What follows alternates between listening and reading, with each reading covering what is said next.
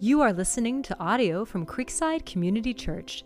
If you'd like to learn more about Creekside, find out about our services and upcoming events, or listen to other sermons, please visit creeksidecommunity.org. Two, mic check, one, two. That's better. My name is Leedah, and if we haven't yet met, uh, I am. We are a church plant that you have been sponsoring for the past four years uh, down in Fremont and it's just a joy to be here today. Um, I'm just really grateful for you. Uh, you guys have enabled a, a, a, gospel activity and movement, not just in the city of Fremont, but my heart and the heart of my family and our community and in our neighborhood, which hopefully today you'll see a little bit more why I'm so grateful for you. Um, so, a little bit about my family. Um, we just had a baby uh, six months ago, so uh, thank you. Thank you very much. Uh, uh, baby mama will come to second service, uh, and so uh, she will be bringing them here to, to say hi and, and also uh, th- say thank you to. His name is Everett, and he is a um, he is a joy. Yeah, a lot of fun. a lot of fun. Yeah, coffee is good. Praise God for coffee.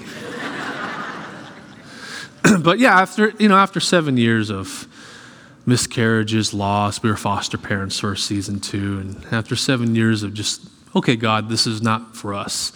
Um, and then Him all of a sudden giving us two boys that are healthy, rambunctious, crazy, just like their old man. It's, it's really, I'm really grateful. And it's a, it's a sweet season. It's a difficult season, but I, it's, a, it's a good season. And I'm really grateful for, for you, uh, your church, your staff, your leadership, Pastor Jeff, Pastor John, uh, your elders for um, really getting behind us, loving us, supporting us through the thick and thin of the years. So, a little bit of context for uh, the passage today in Luke 14. Uh, Jesus is eating at a house of a Pharisee in this story that we're going to look at. And he notices how some people pick the best seats of the house. So he starts to see people picking seats and saying, Okay, I see you. You're picking that seat, you're picking that seat, just like at the Warriors game, I saw E40 yesterday sitting somewhere in the courtside area, not really courtside, but kind of behind. I think I got kicked out in halftime or something like that. We should have had that win, by the way. We really should have had that win. kind of down about that right now. and Jesus starts to talk about some kingdom principles and, and, um, and, and rejecting praise and giving to the poor. And, and then he launches into some stories in Luke chapter 14, verses 15 to 24. So I'll read that for you, and you can have that up on the slide too. Uh, when one of those who reclined at table with him heard these things, he said to him, Blessed is everyone who will eat bread in the kingdom of God. But he, Jesus, said to him, A man once gave a great banquet and invited many. And at the time for the banquet, he sent his servant to say to those who had been invited, Come, for everything is now ready.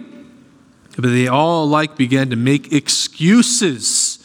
Everybody say the word excuses. The first said to him, I've bought a field and I must go out and see it.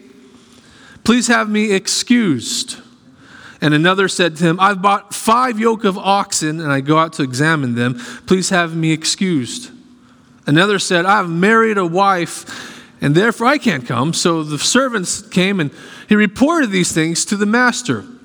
So they were invited to a banquet, but they just gave excuses.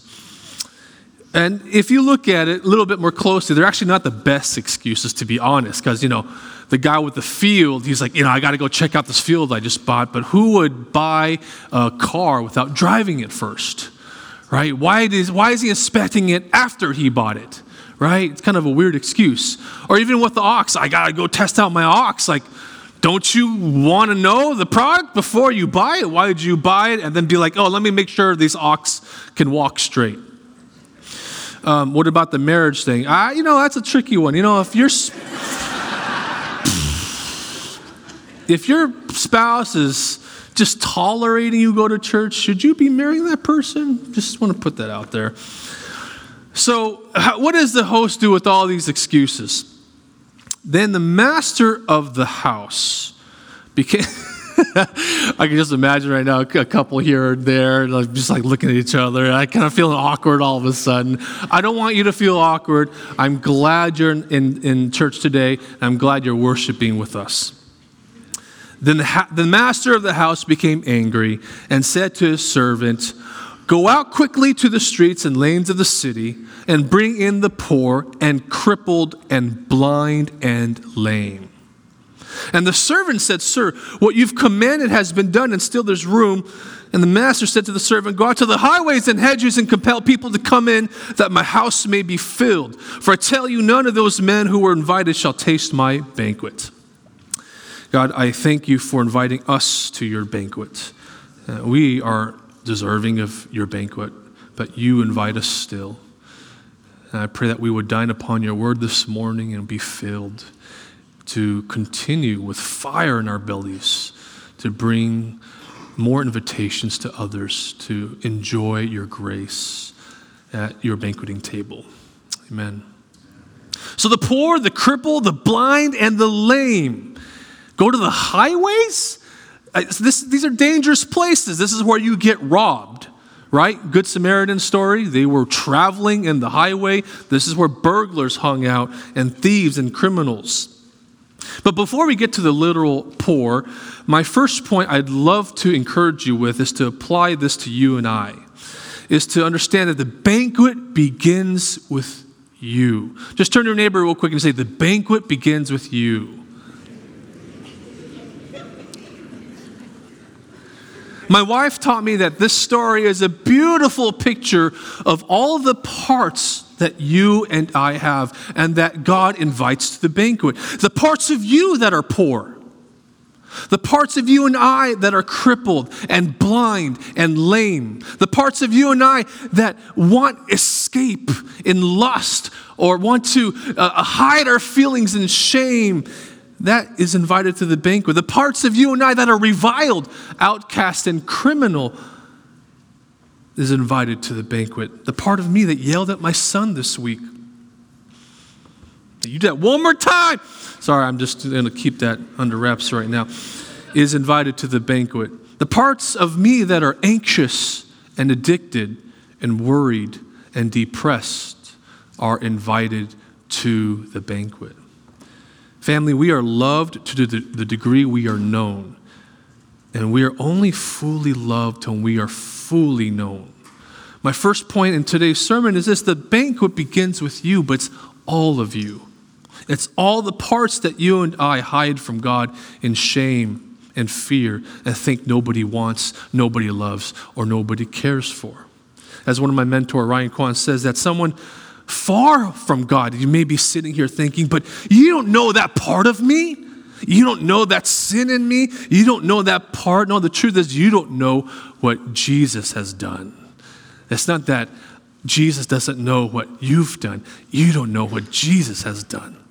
On the cross, He took your shame, He took your sin, He took the lowest of the low, and He put it on Himself, and He died in your place, and He gives you righteousness for anyone that would believe, would not perish, but have eternal life. The first part is this that the banquet starts with you, and that includes all of you, the parts that you've hidden. Imagine that you have a dream and you're climbing this high mountain, and the valley before you, behind you, is where you grew up. And that's where you've experienced pain. That's where you've experienced trauma and made mistakes. And you're trying to leave this place by ascending this summit where you'll be with God. And as the summit comes into view, the wind rising from the valley brings with it the sound of a crying child out in distress. And you realize you have to go back down to help this child, help the cries that you hear. And so you go back down the mountain, you find the home that you grew up in, and you open the door and you see that child in the corner of the room sitting, sitting there by himself, herself. And that's when you see your wounded self, your child that's sitting there crying, wounded, that part of you that feels powerlessness, brokenness, and shame. And you end up sitting down next to this child and you put your arm around them And then you see Jesus arrive, and you see Jesus come ministering to this person. And as you do this, you suddenly realize that you are on the lofty summit of union with God. Family, the way to God and lasting peace isn't by ignoring that part of you that's hurting or mourning or lonely or pushing through and being strong or distracting that anxiety with social media and screens and busyness. The way to God and lasting peace is by bringing the parts of you that are poor and crippled and blind and lame to God and allowing His love to wash exactly those parts of you thought He doesn't like. What sin or toxic behavior or addiction have you been hiding from God and others? What anxiety or worry and fear is God inviting you to name before Him and safe company so He could pour His healing love over it? What loss, pain, and grief that you could bring before the throne room of grace that you could allow God to comfort? My first point is this the banquet begins with you. And this story is a beautiful reminder that includes the poor parts of you, the crippled parts of you, the blind parts of you, the parts of you that you feel shame over. Jesus wants it all. He doesn't want your strength, He wants your brokenness. So, my second point is this that the banquet ends with them. The banquet starts with you, but it ends with them. In the you know, this banquet story is really great because, you know, we hear excuse after excuse, and we hear these people pushing back this invitation to this banquet. And they give lots of excuses. You know, in the family, in the past four years of church planting, I've heard lots of excuses, a lot of no's. Actually, the most um, 95%, 98% no's. People with busy lives, people that are uninterested in the things of God. Um, like my gym friend, Mike, who says, I don't need church. And my neighbor, um, he says, you know what, there's just no value in that. Or uh, uh, my friend who I play basketball with, he says, you know, I don't, I don't need God to tell me to be a good person. I know how to be a good person by myself. Hundreds of no's through the years. Like my buddy uh, Justin, who, when I invited him a couple of weeks ago to, we do a, a, a Bible study in the gym lobby, he says, you know, I, am golfing, I'm busy. And other people who have said no thanks or just given me radio silence. But what these people had in common, if I think about it, was wealth. They were fine. They were just fine. They could pay the bills, they could put food on the table and keep mortgage but what we've been experiencing is that when we invite the literal poor and poor in spirit, we've been seeing response. And because of you, Creekside, and because of our greater network of supporters, uh, we've been able to give away $50,000 to families in need since 2020. We've been able to pay down rent, buy cars, buy supplies and food for refugees and homeless. And when we give stuff, it's not about the stuff. The resource is an invitation to relationship. And while many people are, we help, are forced to move out of the area eventually, and we aren't able to develop relationship with them, some of them stay and are now a part of our spiritual community that's forming.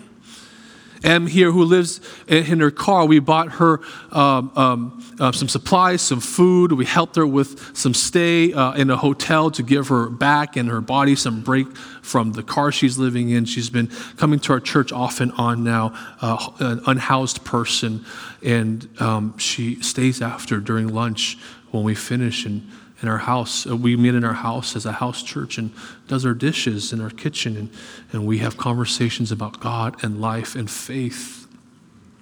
Um, P over here, who uh, lost her job in retail, as you go to the next slide, also um, lives in her car, and we. Um, as unhoused person, um, we bought. We realized that she didn't live with a heater in her car, and in the winter recently was really cold, so we bought her this van and um, this actually was the mechanic who fixed up the van and built a new engine for it, so he stood behind it. He actually was a bivocational pastor himself for some time.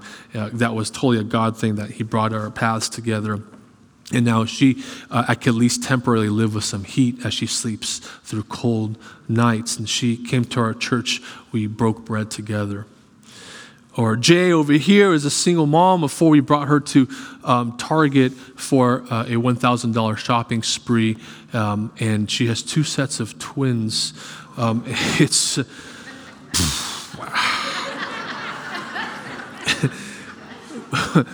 but her kids saying, um, you know, when we took her on the shopping spree, kids were just elated, saying, This is the best day as they picked out toys. And when she brings her kids to our house church, each one of us take one of her babies and we hold it in our arms as we sit in our living room talking about Jesus, about life, about faith, passing the babies around, uh, her four month old babies. They were recently in the hospital and, and uh, she, uh, they are, are doing better now, but uh, found, she found out that they had a congenital uh, heart defect that we need to start praying for a little bit more.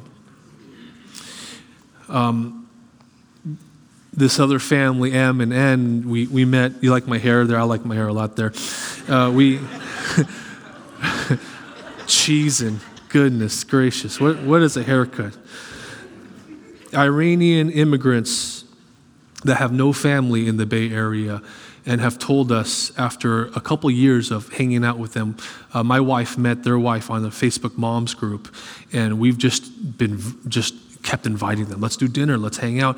And after a couple years, this is two years ago, um, um, they've t- they, they told us, you know, you guys are our only friends. And they've started to come to church. Like Iran- Iranian immigrants that are, are Muslim, and uh, they've been to church four times in a row now.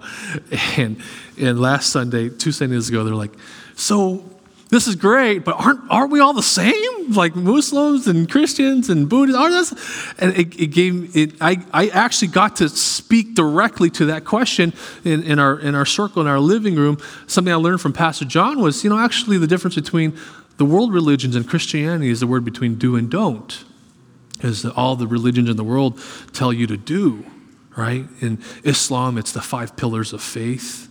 And in, it's in Buddhism, it's be a good person and give back to the world so you can, you can escape this pattern of reincarnation right? In Judaism, it's the, it's the laws and it's following the dietary, sabbatical, and circumcision laws and all these things about do, do, do, do, do to work your way up to heaven, like as if there's a ladder you can climb to be with God. But Christianity is the only one that says, you know, it's already done. Jesus already built that ladder and climbed down to us. And actually, it's doing done, not doing don't, doing done. It's already done. And Jesus did it on the cross so we can be with God. So there's actually a very big difference between all the world religions and Christianity. And, and it's not like, you know, they were like, oh, praise the Lord. How, I, how do I get baptized and throw me in the river? You know, she just, they just listened and nodded their head, you know, and, but we just continue to have conversation. They invited me to dinner. They invited our family over to dinner the next week. It's just continuing to sow seeds and opportunity to have in relationship with people that would never step foot into a church, but we bring the church to them. Um, or uh, my friend A here, who is uh, comes to our he, again, he's uh, you know an, uh, a Muslim who uh, you know grew up in Fremont, who largely discontent with the money and tech driven people of Silicon Valley. He's been coming to our church for the past three months, just with like without fail every Sunday. You know he's going to be there. He's eating lunch with, uh, with my boy here. They've been, become fast friends.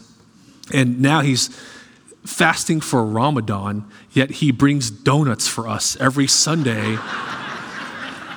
what?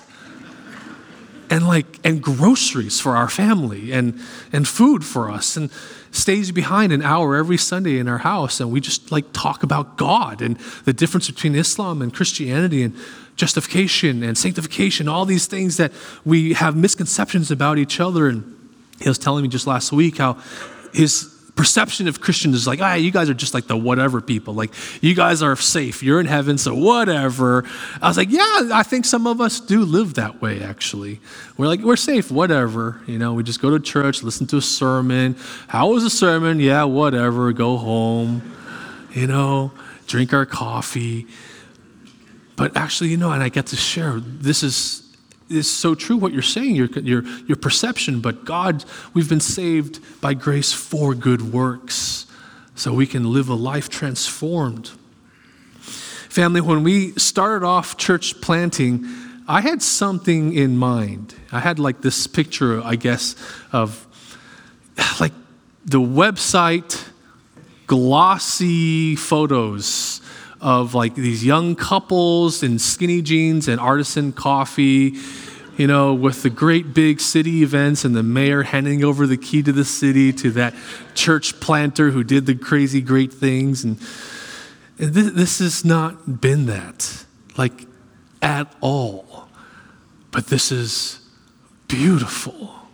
Our, our house every Sunday is it's beautiful. I, I took this, this picture. We have we put up surveillance cameras, so uh, you know I can take little sneaky pictures every now and then of our people, and and it's just it it doesn't feel at all of that like church planting shine, but these are like real relationships that are forming with people that we would never expect relationship with. Of all backgrounds socioeconomic status ethnicity and religion and worldview. And it's just so real and it's so raw but it's it's so beautiful. Family the, the banquet begins with us but it ends with them. And it's in the midst of them I experience more of God. Isaiah 58, 6 to 9 says, Is not this the kind of fasting I have chosen? To loose the chains of injustice and untie the cords of the yoke, to set the oppressed free and break every yoke? Is it not to share your food with the hungry and to provide the poor wanderer with shelter? When you see the naked, to clothe them and not to turn away from your own flesh and blood, then your light will break forth like the dawn and your healing will quickly appear. Then your righteousness will go before you and the glory of the Lord will be your rear guard. Then you will call, and the Lord will answer. You will cry for help, and he will say, Here am I.